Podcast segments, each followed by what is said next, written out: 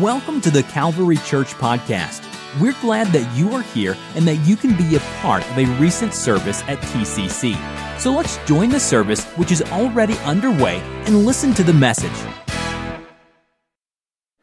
I do feel uh, to speak this morning. I feel the Lord gave me a thought for you today. And uh, Pastor, some of you know Pastor Ken Gurley from Pearland, Texas, and he told a, a story, a, a, tells a childhood story. And he says the, the occasion was somber. He said our teacher had found a branch upon which uh, was a cocoon.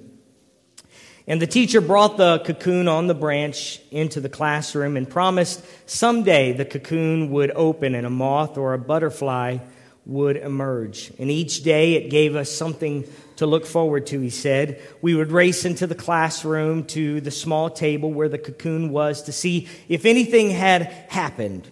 And one day, he said, we got to the table and we found the cocoon was indeed opened and broken. Something had exited the cocoon. We started looking up, up to the ceilings, up to the window, up, and we saw nothing. Finally, someone noticed something on the floor by the door, and so 30 third graders ran to the door, and as they looked, it was a butterfly. But the butterfly didn't survive. And he tells we built a casket for it from a matchbox. We covered it with aluminum foil, filled it with cotton placed broken butterflies within it, closed it, took it to the playground. We had a large spoon from the cafeteria and we dug a hole and we made a makeshift casket within. And he said, One of my third grade classmates looked at me and said, Ken, would you say something? He said, I don't remember what I said that day, but I do remember the occasion vividly, as vividly as it was yesterday. And this is the lesson, he said, that hit me on that elementary playground. The lesson was it's irreversible. The butterfly could not go back into the cocoon to finish. The threads of the cocoon could not be respun. You couldn't go back to that moment where we all ran into the classroom excited. We couldn't unwind the hands of time. It was irreversible. And as goes the saying, you can't unring the bell. You can't unstrike the match. You can't go back. And I want to speak this morning on irreversible realities. Not sure if you followed much news over the last number of years about King Richard III, but he was the last English king killed in the Battle of Bosworth at the close of the War of Roses about 500 years ago. As was the custom, King Richard III was buried in the nearest sacred spot as after he died, which happened to be at a church in Leicester. And over time, however, which is remarkable to me, his grave was actually lost. They didn't know where they had buried King Richard III. However, an archaeological team rediscovered it a few years ago. They verified the brutal death that he experienced in battle, and they matched the DNA to descendants. And Richard III has been immortalized in a play by Shakespeare of the same name. And whether we know it or not, each of us has probably recited a nursery rhyme inspired by Richard's downfall. The nursery rhyme is Humpty Dumpty sat on a wall. Humpty Dumpty had a great fall. All the king's horses and all the king's men couldn't put Humpty together again. Richard's horse, according to some historians, was named Wall. And when he fell from Wall in battle, he was, as the archaeologist, archaeologists verified, hurt so severely that he couldn't recover. Every child thus knows something about Richard III, in that very real Game of Thrones. He was the dispossessed king who was toppled and shattered. And all the king's horses and all the king's men couldn't put him together again. Irreversible. That's the message again and again in life. You can't go back. Have you ever tried to go back home? On occasion, when I go back to Canton, Ohio, where I grew up, I'll drive by some of the places of my childhood. The small house on 28th Street, where I lived most of my childhood, it's still there. The garage still leans a little. The field next to the house still is there where we played wiffle ball throughout the summer. And as much as the memories flood my mind, it's not the same. I can't recover the time, I can't recover the people, and I can't recover what I experienced there. I can't reverse it in any way. There is a small church on Navarre Road in Canton, Ohio, where I received the Holy Spirit and was baptized. And I have to confess, this is probably the building I drive by the most when I'm in Canton. I look for ways to drive by it. And I've gotten out a few times and walked around the building, recapturing, re remembering things that had happened there. I received the baptism of the Holy Spirit in that building. I was baptized in Jesus' name in that building, but today it's boarded up and I can't get in and I can't recapture those moments. It's where I first learned to play musical instruments. It's where I played my first instrument in church, the xylophone. Moving on to the clarinet and the saxophone then the drums. But I can't, I can't go back. Can't go back to that and relive those moments. It's irreversible. As the great novelist Thomas Wolfe once said, you can't go back home to your family, back home to your childhood, back home to a young man's dream of glory and of fame back home to places in the country, back home to the old forms and systems of things which once seemed everlasting, but which are changing all the time. Back home to the escapes of time in memory. You can't go back, you can't live it again. And it's sad when people try to relive their childhood, try to recapture that. The problem is, too much has changed. The saying is so often sadly perfect when it is said, it is water under the bridge. It is moving too fast to recapture or to redo. This life is marked by the irreparable, the irrevocable, and the irreversible. And this is the first truth that I hope we can take away today. You can't go back. Now, for some, that may seem sad and difficult. Some of you don't particularly look forward to Father's Day because you can't go back. You can't fix the relationship. You can't get back the time that was lost.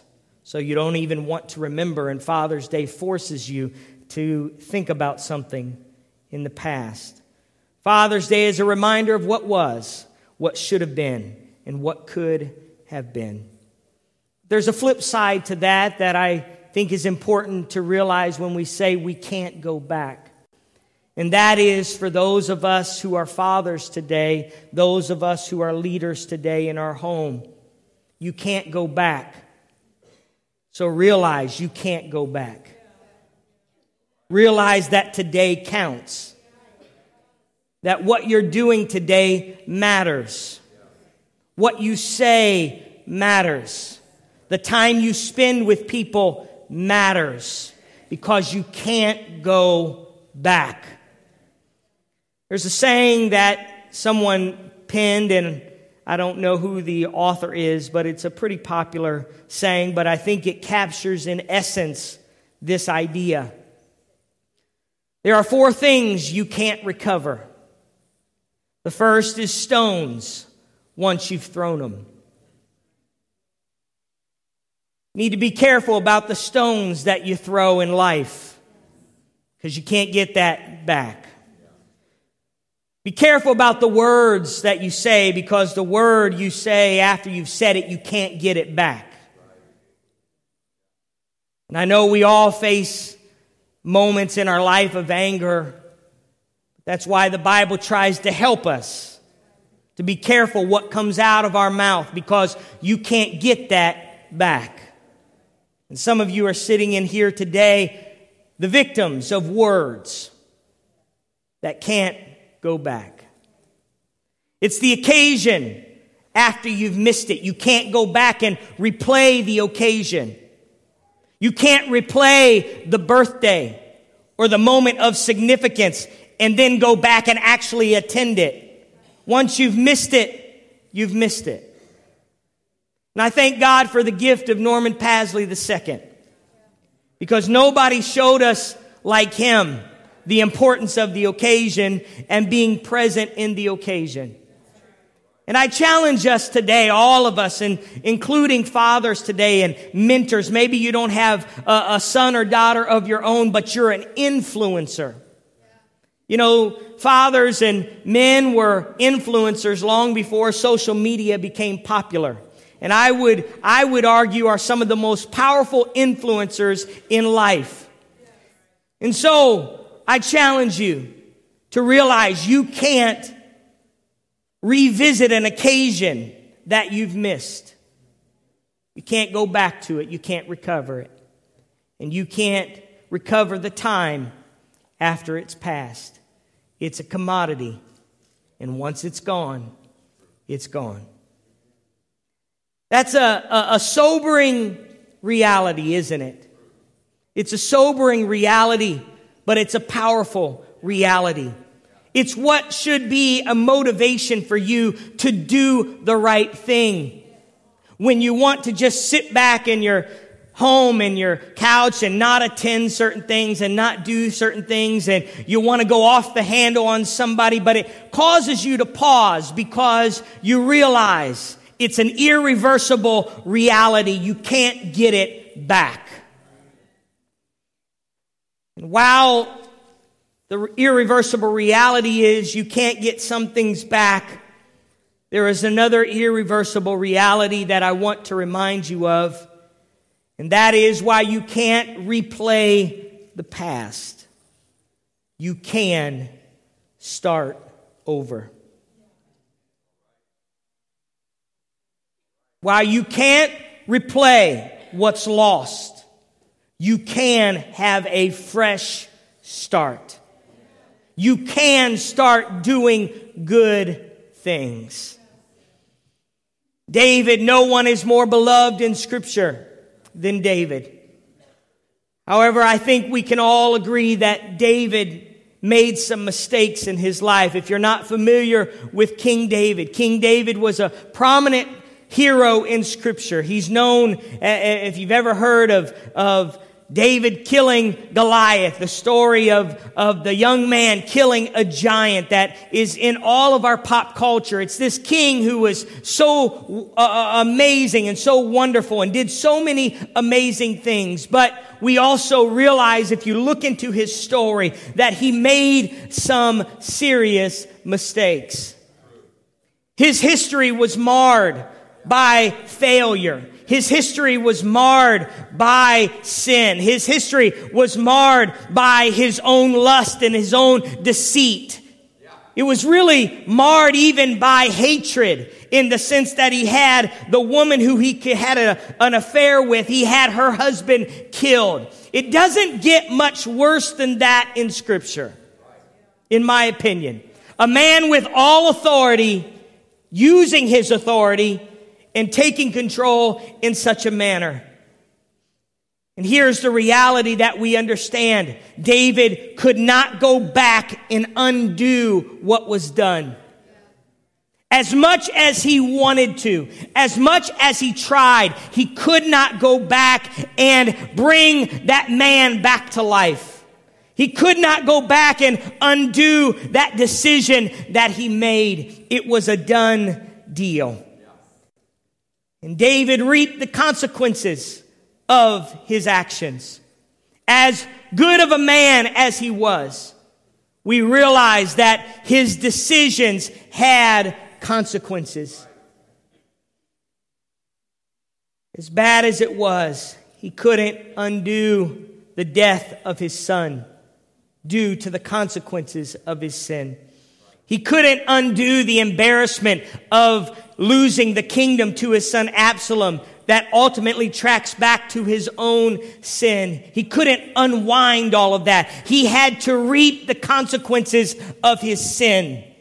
But David understood that wow, there was this irreversible reality that I cannot go back. David also understood the irreversible reality that I don't have to just live with my past haunting me. I can actually start over. And so David would pray in Psalm chapter 51 when he was confronted with his sin, when he was confronted with what he had done. And he said, I can't go back, but I will pray to God Create in me a clean heart, O God, and renew in me a right spirit.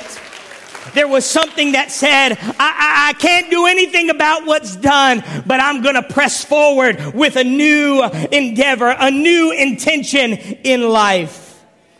You see, here's a little principle that I, I, want you to consider about mistakes, and and it's interesting. It's an interesting parable. I, I, I don't pretend to have all knowledge about parables, but I, I find this parable interesting in that it's found in Matthew 13. I'm not going to read it, but in Matthew 13, Jesus tells this parable about weeds that the enemy sowed, and they sowed in the middle of the good harvest. They sowed in the middle of wheat. And what what Jesus uh, was asking or saying there was that they, they said, should we go ahead and try to pluck out the bad? Should we go ahead and pluck out the, the, the negative seed or the negative weeds and pull them out? And Jesus said, no, we're going to wait till the very end. And then it will be burned up. When we harvest it, it will be harvested altogether. Now, again, there's probably 25 layers to that parable, but what I thought of is that's really true about life. It's really true about life that the bad decisions that we make in life grow with the consequences of the good decisions we make in life. And you, we don't, we don't get to undo bad consequences, bad decisions that have negative consequences sometimes. We don't get to redo some of those things. Many times they grow together with good things that we've done. You will simultaneously have consequences born of good decisions and bad decisions growing at the same time in your life. You can make good decisions with your money and bad decisions with your health, and you will get the fruit and the result of both. And so we realize that today there are irreversible realities in our life. But what, what, what I realize today is it do, doesn't just have to be a negative reality. That we can do some things in our life that allow good things to grow in our life. You're not going to be able to change 40 years of history of living one way and all of a sudden wake up the next day and act like that 40 years of history didn't happen. It's not going to happen. But what you can do is turn your life to Jesus Christ. What you can do is find a way to turn and begin to sow good things into your life that grow into something that makes a difference. See, it was the prodigal son who had an inheritance. He was promised an inheritance by his father. And in his quest for independence, isn't that the, the real problem in our life most of the time? Isn't that what got us in trouble as a child? We felt we were more independent than we really were. We'll make our own decisions. We'll do our own thing. Give me my inheritance now. I want it now. Come on, Veruca. Willy Wonka and the chocolate factory. I want it now. Give me it now. The prodigal gets it. And what does he do? Same thing we do. We, he wasted it. He burned it up. He used it all up and gets to the end of himself, realizes there's nothing left. That was a waste. And says, I, I would be better off a, a servant in my father's house than where I'm living. The worst people the worst people in my father's house are, are better than me out here in the middle of nowhere. I, I'd rather go there. So we know the story that he goes and he comes to his father. What I realize is the irreversible reality was he couldn't get the inheritance back that he lost. The father doesn't promise him years that he had lost.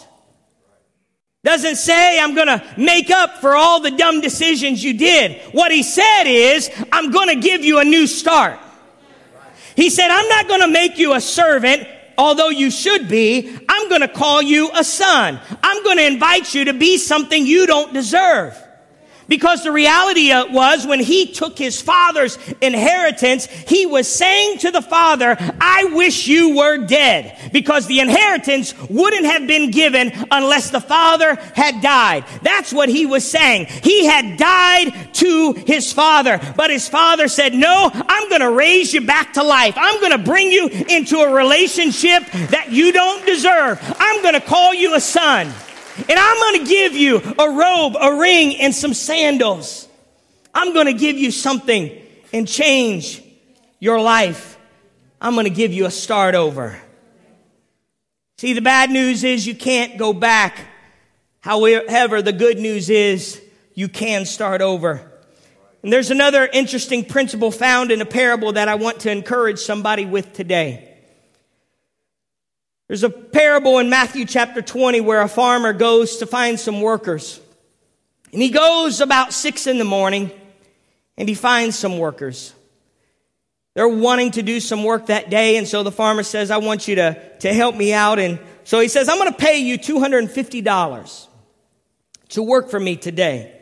We're going to work and, and I'll pay you $250. So they said, good, that, that'll be great. We're going to start working. So there they go. They start working. They start working the field. And, and that farmer says, you know what? I think I need a few more workers. So about nine in the morning, he, he goes back to that same spot where the workers gather and he sees some other guys says, Hey, will you work for me? And they said, sure, we'll, we'll work for you. He said, well, I'll pay you a fair wage. And so he says, come on. And they, he leads them to the field and they begin began working. And about 12 p.m., about noon, lunchtime, he realizes, you know what, if we're going to get this done by sundown, I need to get some new workers. And so sure enough, he goes and he, he grabs, uh, goes back to that same spot and he finds some workers and he says, I want you to work for me. And they said, sure, we'll work for you.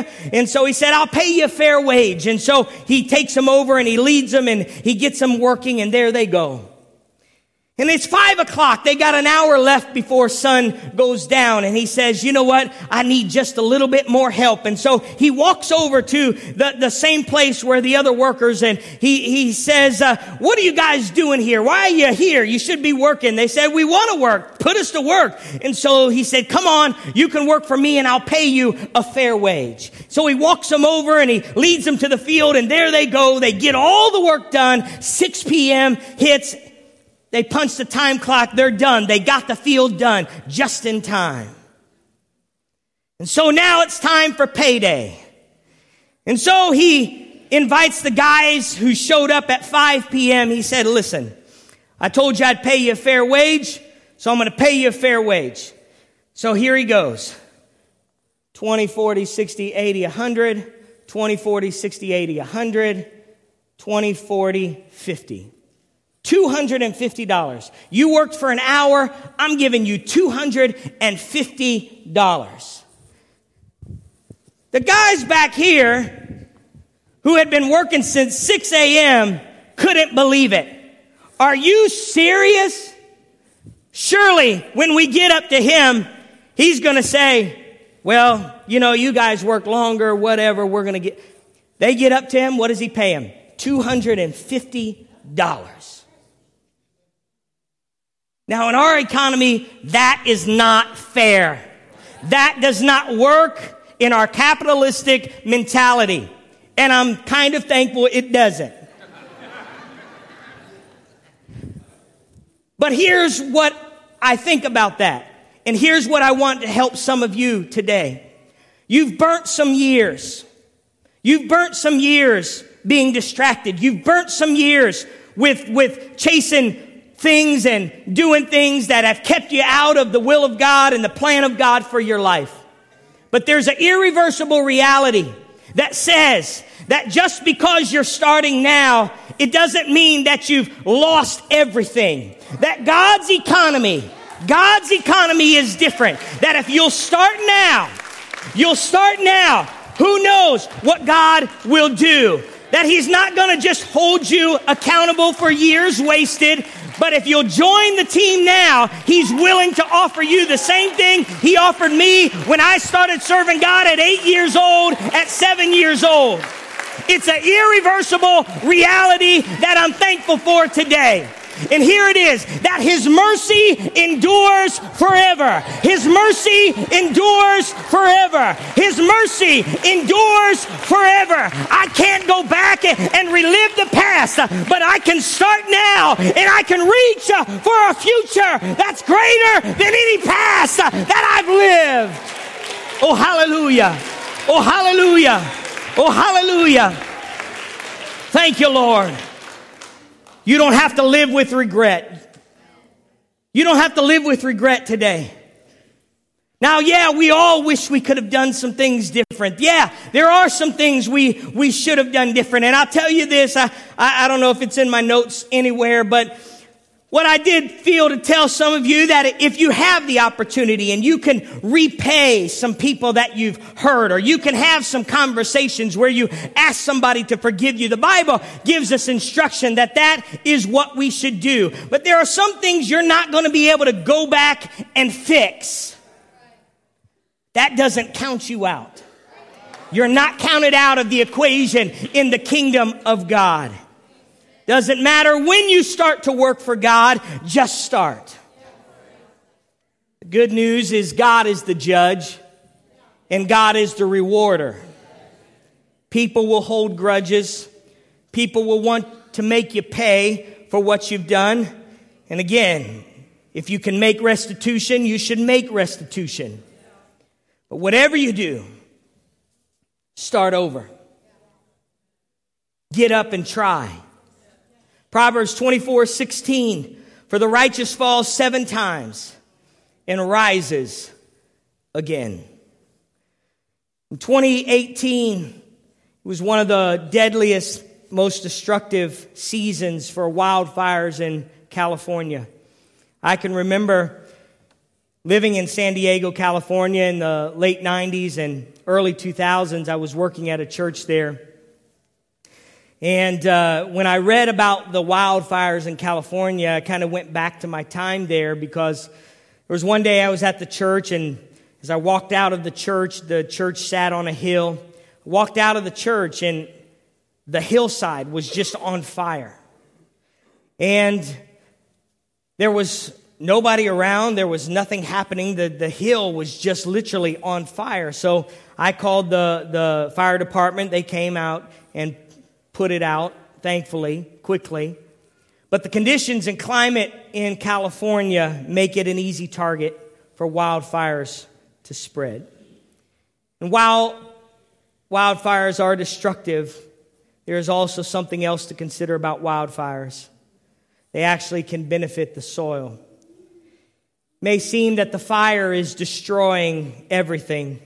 However, what often happens is that life emerges out of scorched earth. And what recent research tells us, and this is to me what is powerful about this, is that what emerges and what resurrects is not the same as is what burnt down. The second forest that grows the second forest that emerges after a wildfire is often different than the first forest. The trees are different. There's different types of plant life that emerge out of the ground. And when a forest is burned, what comes back, they say, may not resemble what was lost. Isn't that the point of Jesus Christ in our life? See, I, I, am sorry, I get frustrated with a Christendom message that leaves people in the same condition with no hope of escape. Sin has consequences. Idolatry has consequences. Greed has consequences. Sexual perversion has consequences. And I don't want to preach or live by a gospel that leaves me in chaos, misery, and the muck of sin. Proverbs 11, 22 says, like a gold ring in a pig's snout is a beautiful woman without discretion. Isn't that a wonderful verse? In other words, you can't really dress up filth.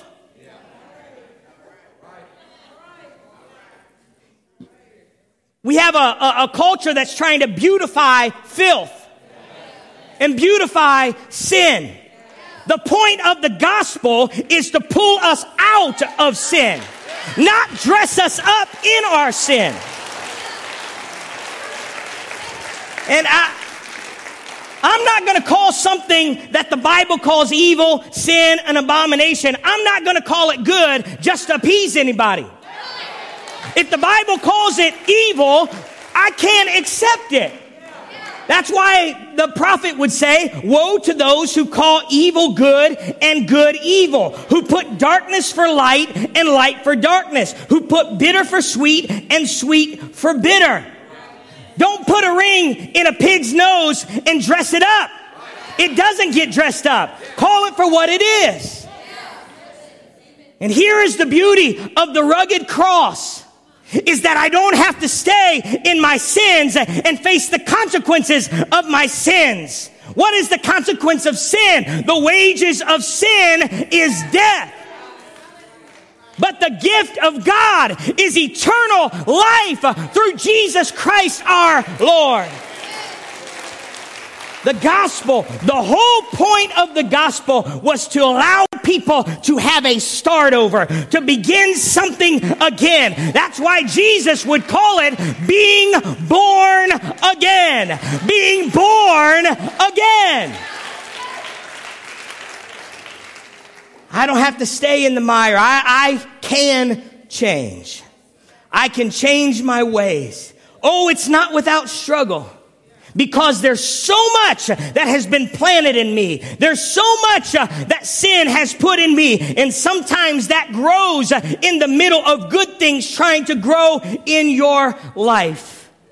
But you can change. You can have a start over. It can be an irreversible reality. I'm going to take just a few minutes here. I've got a video that I recently saw of a bear. Maybe you've seen it. Climbing a mountain. And I thought when I watched it several uh, months ago, it might have been a year or two ago, I thought, you know what? This is the Christian life. This is what we're doing. I, I want you to play that video if you can. I don't think there's any sound to it.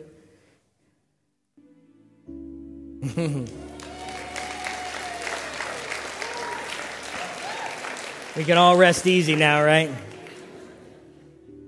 You know, I was reminded, many of you know Dr. Lonnie Lewis, great man in our church. He's helped many of you in your life. When I think about messages like this, I think about him. A man who found his life in prison, addicted to drugs, full of chaos, full of a mess. For years, lived a life, a horrible life, serving the ways of sin, facing the realities of drug use and facing the realities of prison and everything that meant. But at some point, Dr. Lonnie Lewis got out of prison and decided, you know what? I think I can have a start over. And came to the Calvary Church, made his way,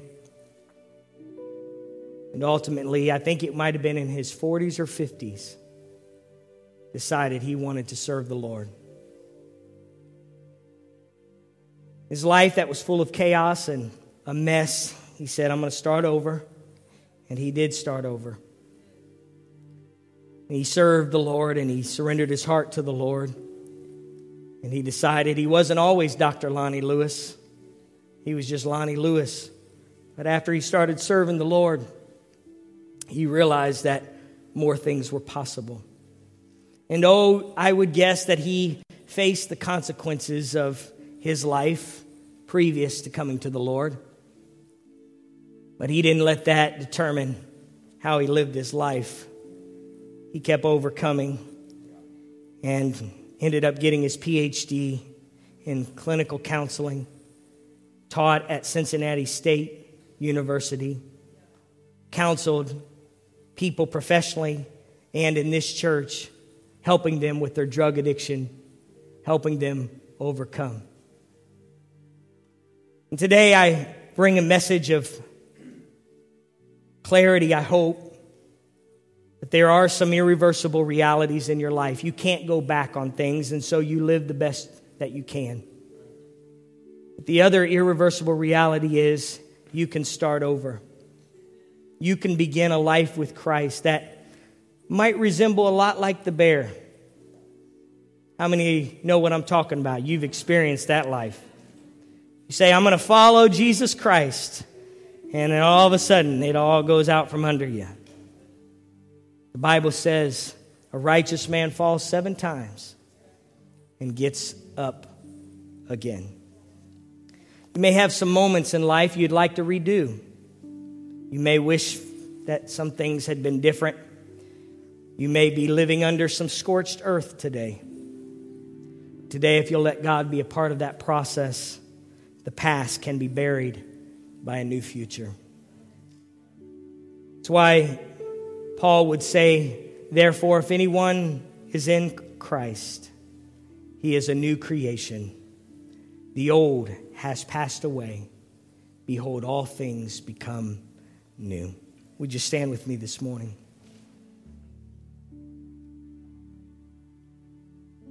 What needs a new start in your life? What needs a new start in your life? Are there relationships? Are there dreams? Is there a career decision? Life goals? Or maybe it's a walk with God. Maybe your walk with God needs a new start. While you can't go back and replay all the years, you can begin anew. And sometimes the good grows with the bad. Prodigal couldn't repay the wasted years, he couldn't replay the wasted years, he couldn't repay the wasted money. David couldn't revive the husband that he killed or save his son from dying. But they were able to find a new start, a new way to begin in Christ. So, this morning, as we prepare to have a time at the altar, I'm praying for courage today for some of you. I realize today that real change doesn't happen unless a real strong decision is made. And I don't know what that looks like. For some people, it's a health scare. For some people, it's a death scare. For some people, they just all of a sudden reflect on their life and they realize this is getting me nowhere. I, I don't know where it is, but I, I felt pressed today that there's some of you today that are really wanting a new start. And you're not sure with your history if a new start is possible. But today I'm telling you, a new start is possible. Amen. Amen. And it may look like the bear sliding down the hill a lot of times, but you can make it. There's too many stories in this room that tell me you can make it. I'm going to pray for you before we invite to, you to come to the altar. But I wonder if you'd pray and say, God, help me to have a fresh start today. Maybe it's some area of your life. Maybe I haven't even talked about it, but you, maybe the Lord prompted something. But I want you to pray that where there's scorched earth, that something new will arise. Lord, I'm praying today for this great congregation that's gathered. Lord, we're desiring so much for you to do a work in our life. And God, the reality is many of us, God, have a history that's marred, a history that's marked by failure. It's marked by mistake. It's marked by tragedy. Lord, and I'm praying today, I'm praying today that someone would decide to make a new start in their life.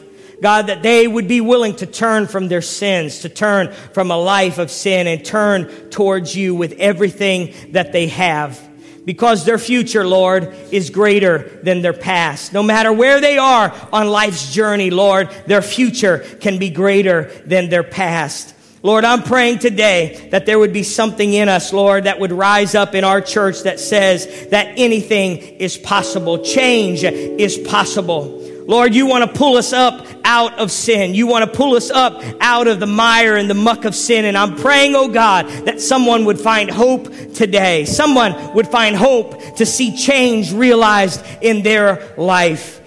In the name of Jesus.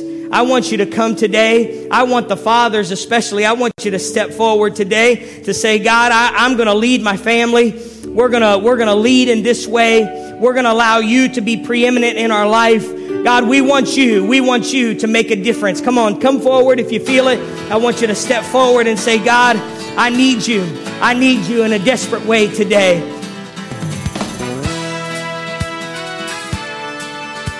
This podcast was brought to you by the Calvary Church in Cincinnati, Ohio. For more information about the Calvary Church, please visit our website at www.thecalvarychurch.com. Consider joining us for a service where you will find friendly people, high energy music, and life transforming preaching and teaching from a biblical worldview. You can find our podcast on iTunes, Google Play, or on our website at www.thecalvarychurch.com. Until next time, thanks for listening.